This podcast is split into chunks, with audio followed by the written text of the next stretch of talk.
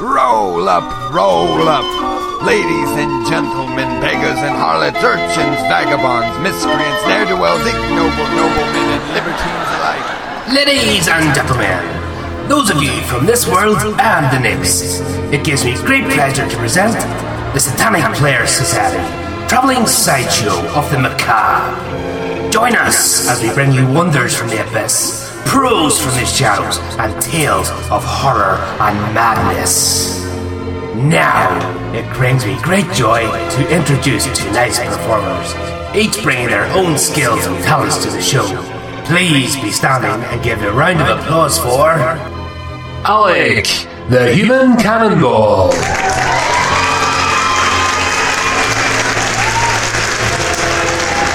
This man, he knows no fear.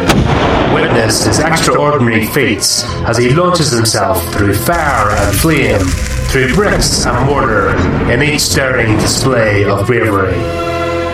Or, my friends, is it madness? Grigory the Psychic.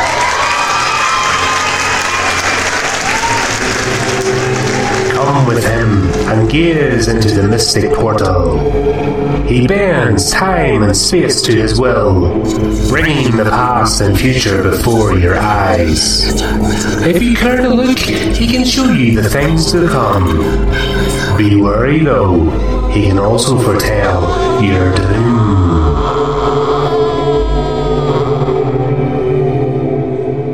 Rachel, the Dragon Lady. Her skills are as tough as steel, her claws sharper than any blade. But that's not the most terrifying thing about this lady. The fire she breathes can turn a person to ash in mere seconds. And of course, this show wouldn't be complete without our wonderful resident artists and guest contributors. Stand up and put your hands together for Adam Campbell.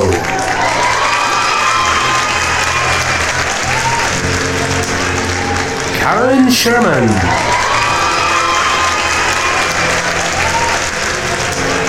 Paul Sherman.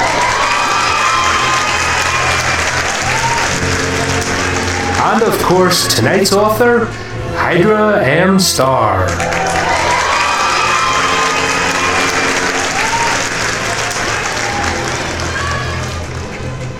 Hello again, my friends. Thank you for joining us. In this episode, we celebrate the works of Hydra M. Star, one of our valued resident artists and longtime supporter of the show.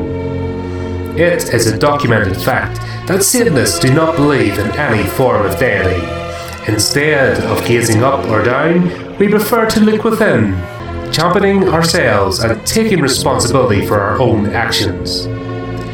That doesn't mean that we can't have a little fun with the question of what if? Tonight's tale does just that. Before the main feature, we would like to start you off with a little poetry. This wonderful piece delves into unattainable desire. Please put your hands together for Daughter of Lilith.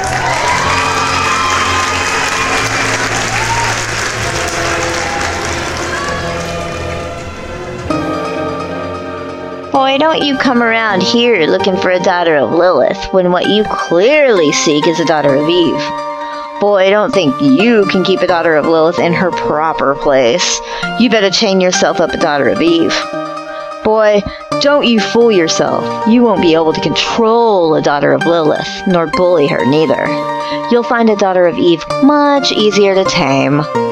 Boy, don't you dare try to lay ownership of a daughter of Lilith. If you want to own something, go buy yourself a daughter of Eve. I hear they're going cheaper by the day. Boy, don't come around here looking for a daughter of Lilith when what you clearly seek is a daughter of Eve.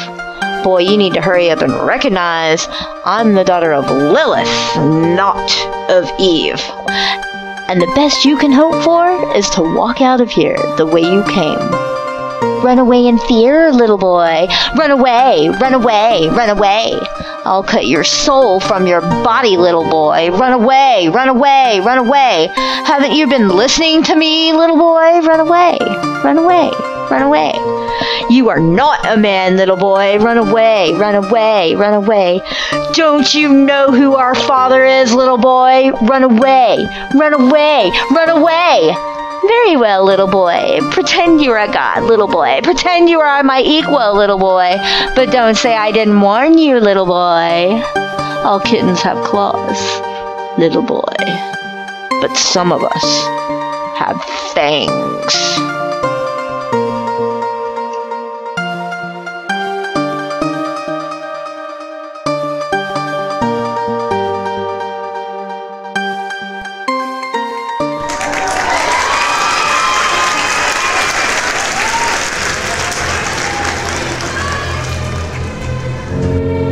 Well, I hope that has piqued your interest and has you ready for our main story. Without further ado, it is my pleasure to present Great Grandmother's Necklace.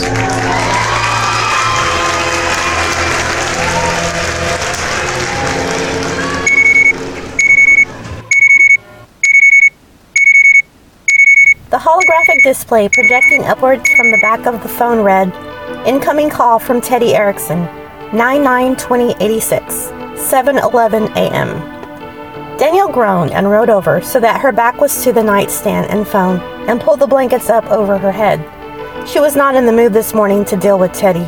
She wasn't even in the mood to wake up yet. Between chirps from the phone, Purpur, her fat orange house cat, jumped onto the bed and at once began kneading on her shoulder and purring loudly in her ear. Not waking up, it seemed, was not to be an option. Mm, you're all conspiring against me. She moaned as she pushed the blankets and cat aside and snatched the phone up off the table. better be important, Teddy. Danielle, is John there with you? Are you at the house? Do you know what's going on? He was shouting. She hated it when Teddy shouted because it usually meant he was worked up about something she'd probably care very little about. The sun is barely up, Teddy. I'm in bed. She moved toward the edge of said bed to stand, looking around the floor for her house slippers. John is no doubt in his office working, and if you're not calling me for a damn good reason, I'm gonna hunt you down and gut you like a fish. Danielle was not a morning person. She expected Teddy to make some smart-ass comment about how one doesn't fish, at which point she planned to hang up on him. But instead, he ignored the comment completely. Danielle, I'm coming to the house. I'm on my way right now, and I hope that I can get to you without finding myself dead. He was still shouting, and her head was starting to hurt. What kind of trouble are you in this time? She had her slippers on now and moved from the bed to the door.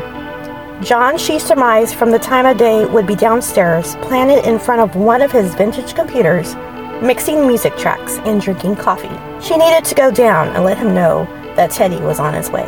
Most of the time, John found Teddy's antics funny, and they were all good friends in addition to working together on several music, film, and writing projects. But having Teddy barge into the house ranting and probably drunk and or high first thing in the morning was something that called for mental preparations and warning. We're all in trouble, or it's about to get better. One thing's for certain, LaVey was wrong about some things. She stopped halfway down the first flight of stairs leading down to the house's main floor and slumped against the wall with a heavy sigh. I swear to fuck Teddy, if you've woken me up to argue with me about the Church of Satan's stance against drug use, we are done as friends. My look the other way and let you live your own life policy with you will end. I'll make sure John never works with you again, and I'll pull every bit of media I have in circulation in support of you or your music. No, it's not that. You have to listen to me, Danielle. The end is here. The gateway to hell is opened. The infernal gods are coming forth, and we're about to be greeted as brothers, sisters, and friends. It's all real, Danielle. All of it. Okay, Teddy, good luck with that. She clicked the in call icon on the phone's screen and proceeded the rest of the way downstairs. Fucking drugged out moron. John indeed was in front of his vintage Dell laptop computer with matching external hard drive and antique power and connection cables. How anyone managed to ever get any work done on such clumsy machines was beyond Danielle. She was grateful to live in a world where her phone was the only computing storage or entertainment device she'd ever need. But John had a real fondness for outdated music editing software and digital storage devices, and his collection of such was his own business and not her concern at the moment. She didn't wait for him to turn and acknowledge her presence before speaking. Teddy's already hitting the hookah this morning and on his way over. This sort of comment from her would normally have invoked laughter and a smartass comeback, but John didn't even look up from the computer. Did you hear me? She passed from the doorway to the middle of the room, but still he didn't look at her or respond. Teddy's on his way over, all in a panic, talking some shit about the gates of hell opening. I think he's really lost his shit this time. Finally, he responded, but what he said was not at all what Danielle expected. He's not crazy. The gates of hell have opened. She stood, dumbfounded, for a moment, staring at the back of John's head and questioning whether or not she was in actuality still upstairs in the bed dreaming. The sensation of a warm cat body rubbing against her bare left shin brought her back to reality. It was toward the feline that she turned her next question and her stare. Has everyone lost their damn minds this morning, Parker? Come here, take a look at this. John waved for her to come stand beside him, but still didn't take his eyes off the computer screen. Danielle moved reluctantly forward toward the old wooden computer desk. She hated old computer screens. They were only viewable at certain angles, mostly straight on, and so even though she was now within feet of it, she still couldn't see what John saw. Angling and bending her body forward, she steadied herself with one hand against the edge of the desk and peered at the screen. What she saw was impossible. The scene was of a city in the desert from the looks of it, and in the center of the city was a giant hole in the earth itself. No, not just a hole. This pit was lined and filled with flickering light that resembled fire, but produced no smoke.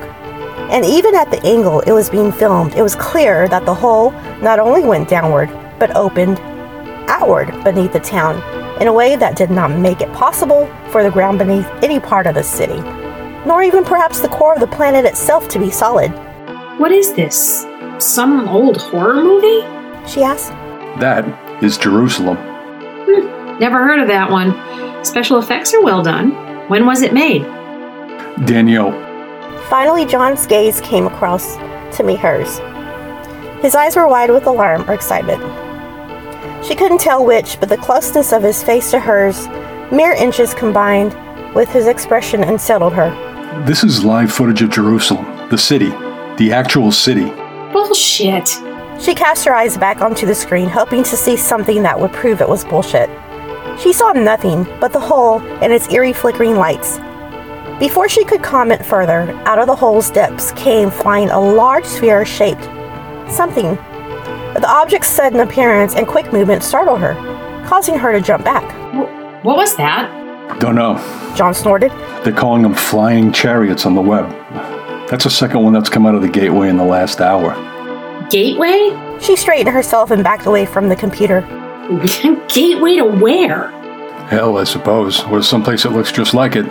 Hell? That's ridiculous. Hell was created by the founders of Judaism and Christianity to frighten the masses into following their teaching and handing over their collective power to the church. It's not real. Devils and demons are just an archetype, part of our collective unconsciousness.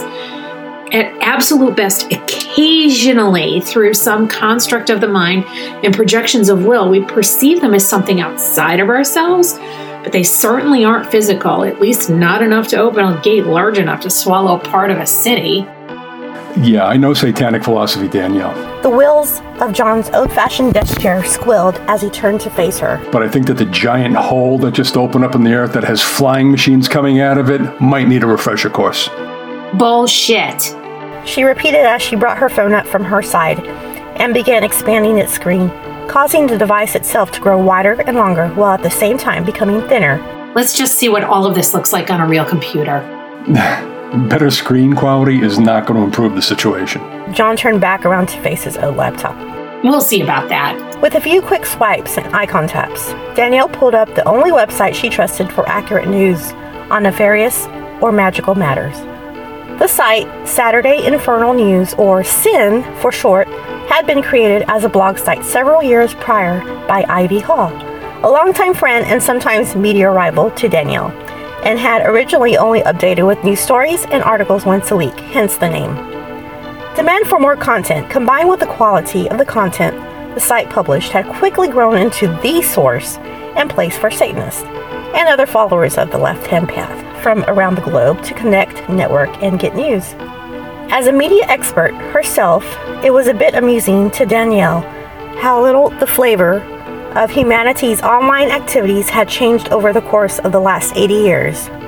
Despite all the changes in technology, most people still flock to social media sites and the comment sections of popular articles and videos to have their often ill informed opinions heard, even if no one was listening. So, she fully expected the first thing she'd see on the Sin website to be a multitude of users chatting away about how ridiculous this whole gateway to hell nonsense was, with a few true believers sprinkled into the mix for flavoring. There would be, she guessed, images and text detailing how the trick was being pulled off. These were the posts she would show to John. The whole matter would be settled in a matter of minutes, and they'd have a good laugh about it over breakfast. What came up on her phone's holographic screen instead rattled loose what little confidence she had left that she could reclaim this as a normal morning. The words read, The end has come, and judgment is upon us all. We have been misled into believing the devil is not real, but he has opened wide the gates to the abyss and prepares to wage war upon us. We can no longer deny what is true. We have been fools, and now we must pay the price and do our penance. Only through casting aside our past allegiance and embracing Jesus can our souls be saved from eternal torment. Let it be known from this moment forth that I, Ivy Justice Hall, born Virginia Mary Hall, disaffiliate myself from Satanism, the teaching of Anton Szandor LaVey, and the church he founded. I pray that you all do the same. Sincerely, Virginia Hall. That was the full extent of the once teeming website's content. Everything else was gone. Removed, deleted, erased.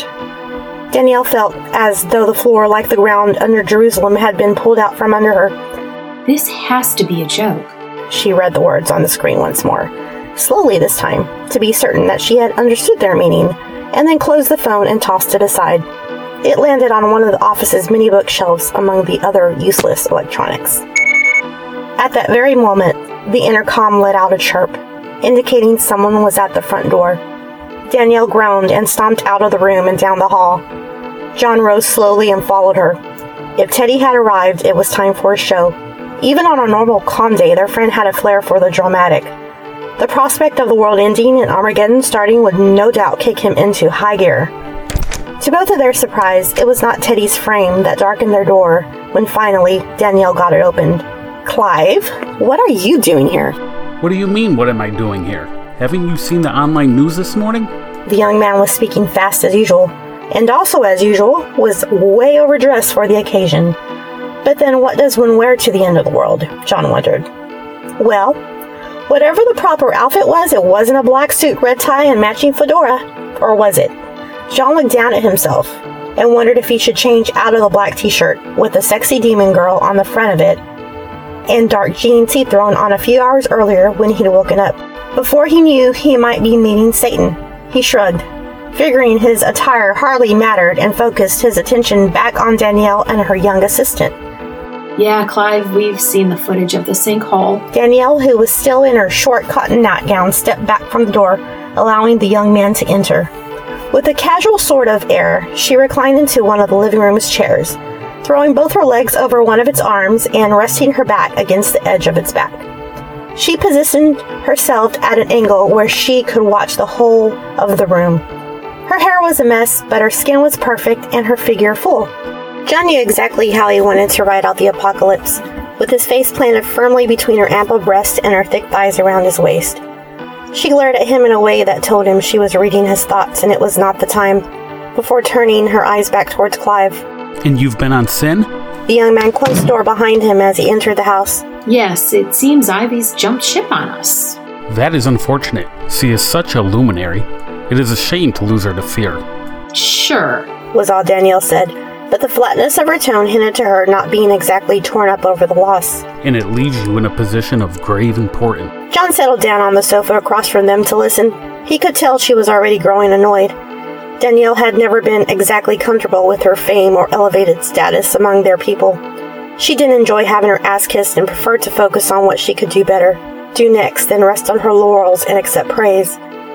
For this reason, she'd been through three assistants in five years.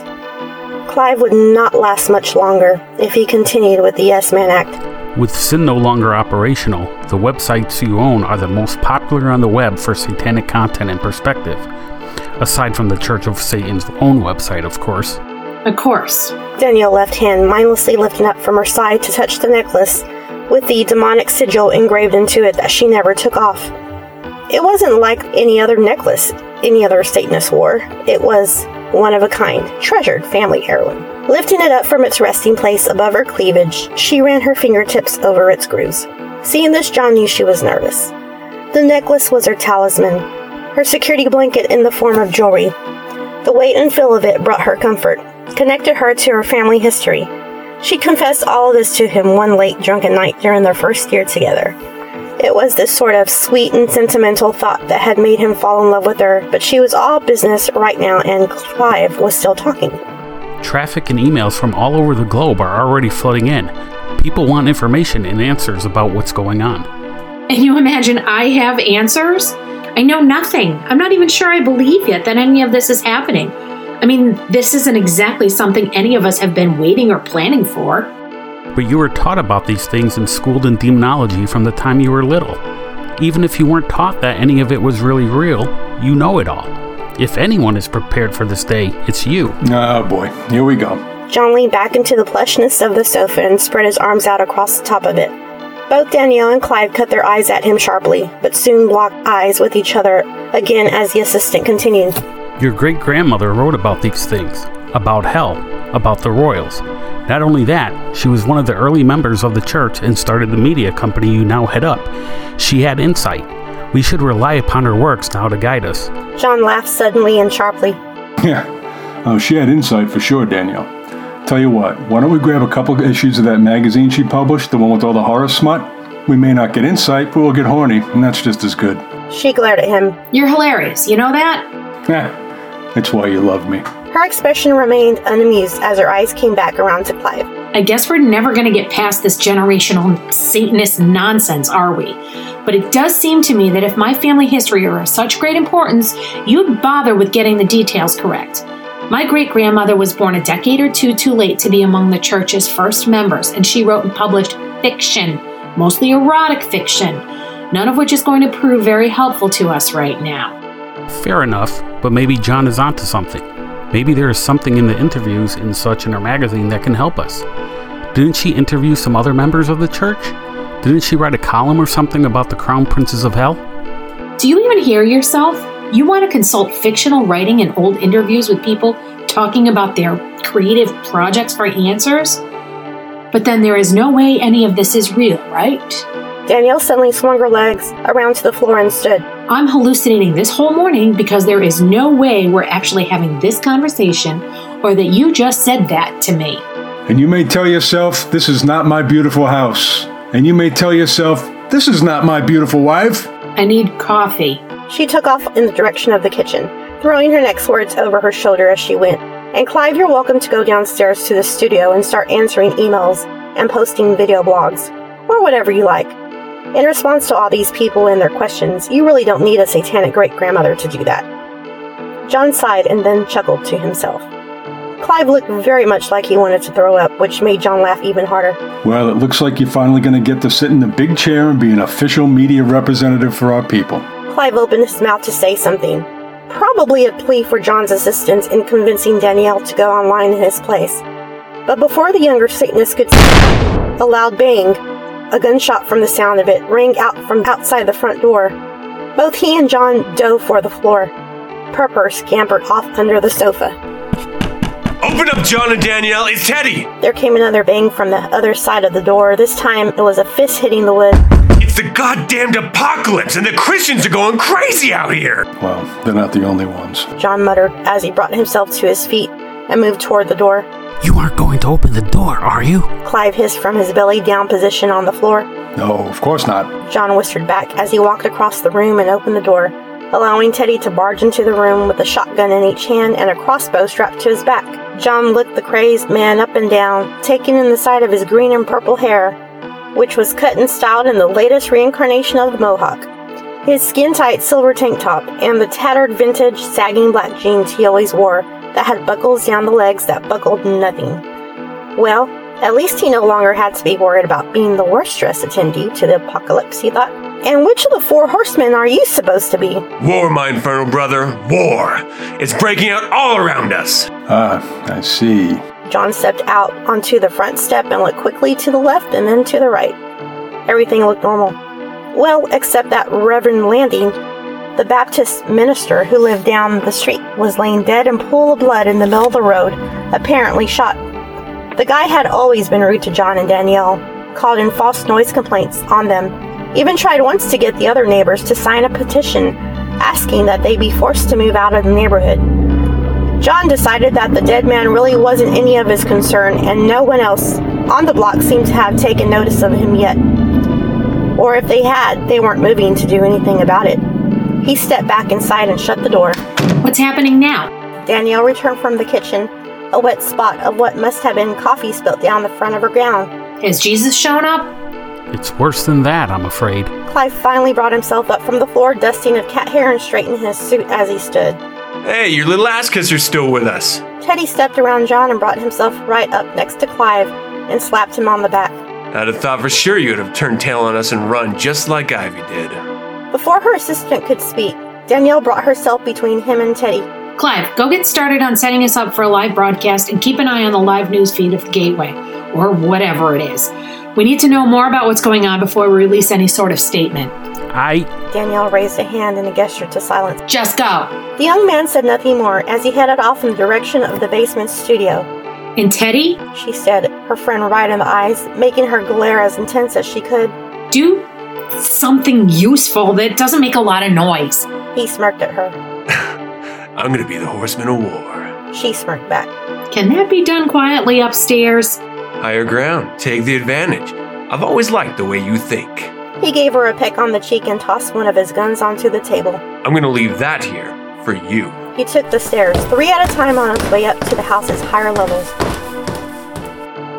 Alone with her once more, John's face lost most of its happy, mocking expression it had displayed with Clive and Teddy.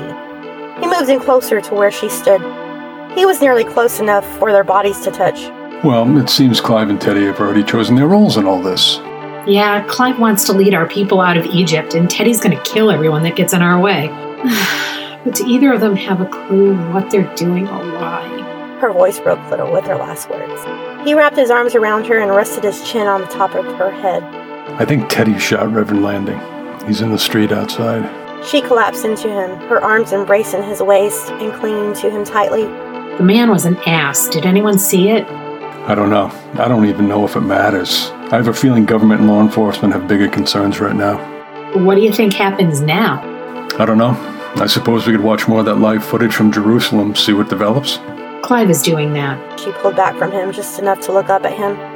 I don't plan to spend my last hours, if that's what they are, watching an internet news feed. All right, then fuck the news feed. No, fuck me. He smiled at her, happy to know that he'd be riding out the apocalypse in the very position he desired. now that I can do. They kissed deep and passionately and moved towards the sofa. She more fell than lay back on her, her legs wrapping around his waist, encouraging him to quickly enter her. There was no time to waste. It was the end of the world. Ripping his belt off, he was out of his pants and pressing the tip of his erection against the moist warmth of her vagina before she had time to get her panties off. He ripped those away as well and tossed them onto the coffee table next to Teddy's spare gun.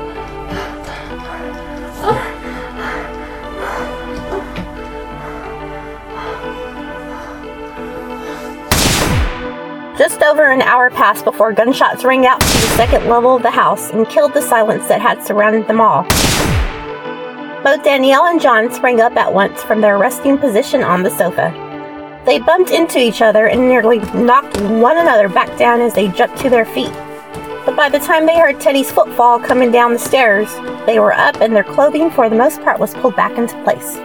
It's one of those damn flying machines! He screamed as he made way to the window beside the door, shotgun in hand. Black as fucking night and big as a fucking tank! So you're fucking shooting at it? Danielle screamed back. Oh shit! Teddy jumped back, away from the window, and brought his gun around to aim at the door. About this time, Clive returned from the basement, adding to the madness in the room. They're saying one of those chariot things is being tracked over the city, heading in our direction. Yeah, we know. John muttered. They were all now staring at the door. Then something large moved past the window. Without warning, Teddy fired his gun, momentarily deafening everyone in the room and blasting a hole the size of a walnut into the center of the door. After this, there was again silence in the house for all of about 10 seconds. Then the door exploded inward, splinting and flying in all directions, knocking Teddy backward onto his ass and causing the other three to duck down behind the coffee table. The figure that stepped inside was not quite a man. He was not quite an animal either. Though there was a bison like quality to some of his features, mostly his muscular fur covered legs, which ended in giant hooves, and the short, curved horns that sat on either side of his otherwise human forehead and face. His hair and beard were both full and untamed, and the color of copper and his outer clothing were made exclusively of tanned leather and fur. He looked like the cross between a Viking god and a wild beast. As his amber eyes moved over the four of them, they shone with a quality usually reserved only for wolves, large cats, and other predatory species. It was upon Teddy, who was once again on his feet, that his eyes stopped. I command by the gods of the pit that you obey my desires. Teddy said with the gun aimed firmly at the middle of the intruder's chest. All the other humans in the room stared at Teddy in disbelief. It could never be said from that day forward that he lacked balls. The newcomer, who stood no less than a foot and a half taller than Teddy, smiled. It was a crooked smile, and not at all friendly or warm. I have no master. The beast god's voice was deep and foreboding, but it was his movements that did the most to further disquiet the room. Lunging forward, he reached out with one large hand and grabbed the barrel of Teddy's gun. Before the now unarmed man had time to react or move away, he swung the shotgun like a bat, striking Teddy on the side of the head and knocking him backward onto the stairs. It was clear as he fell that he would not be getting back up anytime soon. Switching the gun from one hand to the other, the intruder aimed it at Clive, who had grabbed Teddy's second gun from the coffee table. The next person who aims a weapon at me dies. Upon hearing this, Clive did three things. He dropped the gun, fell to his knees, and began to profess his devotion to the god that stood before him. This invoked a heavy sigh from the deity. Enough of that. Lowering the gun, he stamped one heavy hoof on the carpeted floor, which had the effect of shaking the room. I'm not Yahweh. I will not listen to your sniveling as though it were music. Remove yourself from my presence until you can behave like one who is worthy of my respect. Half crawling and half running, Clive left the room, returning once more to the relative safety of the basement. The god creature's gaze now fell upon Danielle and John, who stood close together. John placed one arm loosely around her, drawing her closer to his side. Though he knew he could never hope to protect her from the wrath of an infernal god, he was prepared to try. Do you know who I am, Danielle? The god asked. Her eyes darted to the symbol tattooed on his massive forearm as her fingers again instinctively went to her necklace. The symbols were the same. I think I have some idea. Good.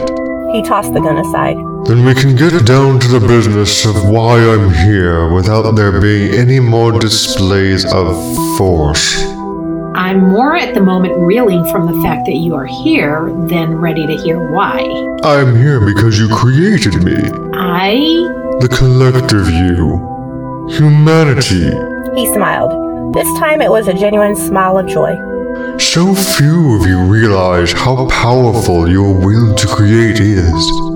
You are gods, and in the thousands of years that you have ruled over this planet, you have created through your fairy tales and faith, my kind to rule over you.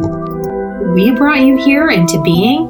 Yes, first you created us, then your collective focus and fear of hell and the end times compounded over centuries until finally we had enough strength to break through from our realm.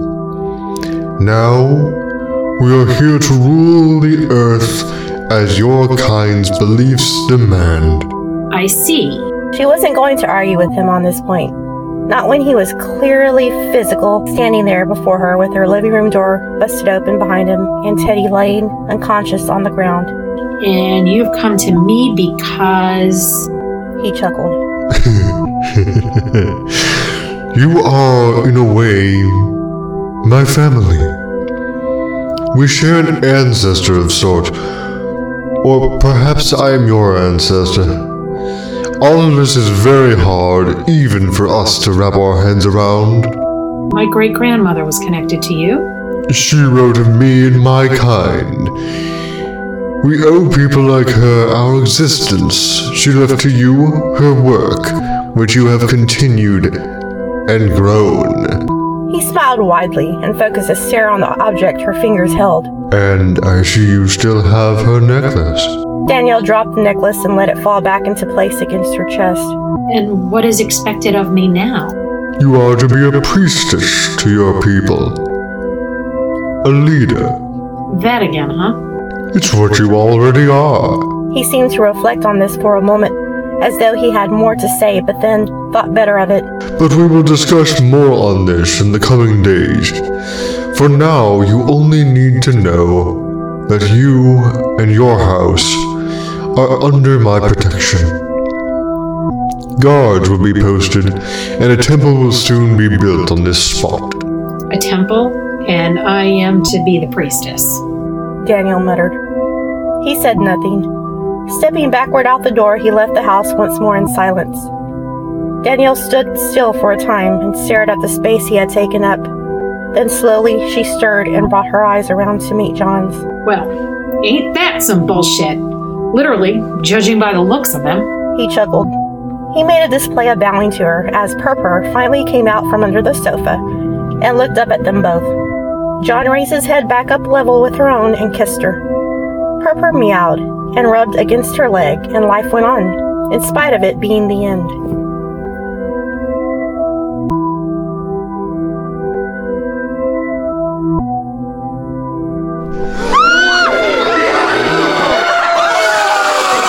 Don't run away. It wasn't real. It was only just pretend. Ah, well. For those of you with a stronger constitution, why not stop by our merchandise store and check out the interesting items from the show and our resident artists. Also, don't forget to subscribe to our YouTube channel and like our Facebook page. You can also find us on iTunes and a variety of online platforms. Just search for the hashtag Satanic Players. What do you think? Will you summon and let us in?